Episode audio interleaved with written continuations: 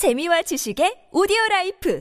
팟빵 대한민국 국군 포병 전력의 주력 장비이자 대한민국 방산업계의 든든한 효자 상품인 K9 자주곡사포. 그만큼 K9 자주포는 해외 여러 국가에서 주력 자주포로 운영되어지고 있는데요. 한 나라에서 개발된 무기가 다른 나라의 주력 무기로 사용된다는 것은 그만큼 K9의 성능이 뛰어나다는 것을 의미합니다. 이런 K9의 성능은 아이러니하게도 인도와 중국과의 분쟁인 라다크 분쟁을 통해서도 증명이 되었는데요. 오늘은 라다크 분쟁을 통해 맞붙게 된 K9 자주포의 형제격 인도의 K9 바즈라와 중국의 자주포 PCL-181의 대결을 통해 자주포 분석을 해보도록 하겠습니다. 중국과 인도는 긴 세월 동안 국경을 두고 분쟁을 벌여오고 있는데요. 1950년대부터 접경지대를 중심으로 국경 분쟁을 벌여온 양국은 1962년 중국이 국경 지역 공격을 감행하면서 중인 전쟁이 일어났고 이로 인해 양국의 사이는 급속도로 악화되었습니다. 시간이 흐를수록 양국은 국경지대에 강력한 화력의 무기를 배치하기 시작하는데 지형 특성 상 전투기나 탱크가 작전을 펼치기 어려운 것을 깨달은 양국은 자주포를 배치하게 됩니다. 이때 인도에서 투입한 것이 바로 우리나라 K9의 수출형인 K9 바즈라. 이에 맞서 중국이 투입한 것이 중국의 PCL-181 자주포인데요. 우선 두 자주포를 가볍게 비교해보자면 전 세계 자주포 중 강력함에 있어 순위에 들 정도의 성능을 자랑하는 K9 자주포는 전차와 비슷한 궤도형 자주포이고 중국이 심혈을 기울여 개발한 PCL-181은 차륜형 자주포입니다. 그에 따라 트럭을 기반으로 설계한 PCL-181은 시속 100km로 가속할 수 있고 K9 바즈라는 궤도형 자주포치고는 빠른 속력을 낼 수 있지만 최대 시속 67km의 속도를 낼 수 있는데요. 이것만으로 봤을 땐 K9 자주포의 이미지는 무겁고 느리지만 단단한 느낌을 주며 PCL-181의 이미지는 가볍고 빠르지만 방어력이 약하다는 이미지를 줍니다. 하지만 실제 전투에서는 예상과는 다른 결과를 가져왔는데요. 세계 공통적인 포병의 기본 전술인 shoot and scoot.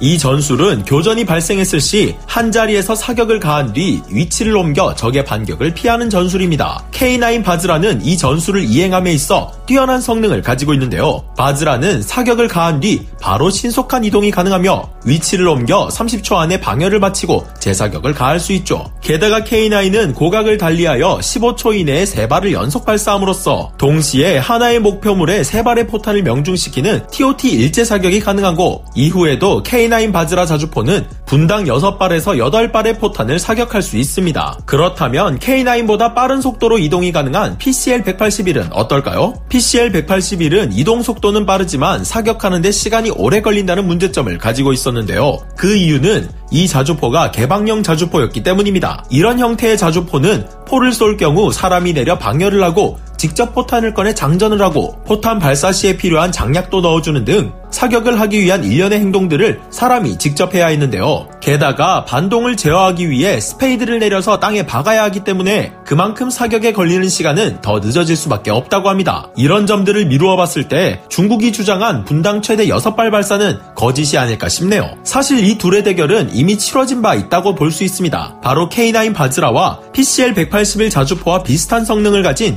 SH-15 자주포가 실전에서 부딪혀봤기 때문인데요. 이 대결은 2019년 인도와 중국의 동맹인 파키스탄 간의 국경 분쟁에서 벌어졌습니다. 정확한 전과가 알려진 건 아니지만 한간엔 열대의 K9 바즈라 자주포가 36대의 SH-15 자주포를 박살냈다는 이야기가 돌기도 했는데요. 이 격돌 이후 인도가 K9 추가 주문을 검토하고 있다는 것만큼은 확실합니다. 인도와 중국의 격돌로 인해 우리나라의 무기는 의도치 않게 성능 테스트를 가지게 되었는데요. 인도 측에 일어난 전쟁은 안타깝지만 우리나라와 인도의 입장에서는 좋은 결과를 얻은 셈입니다.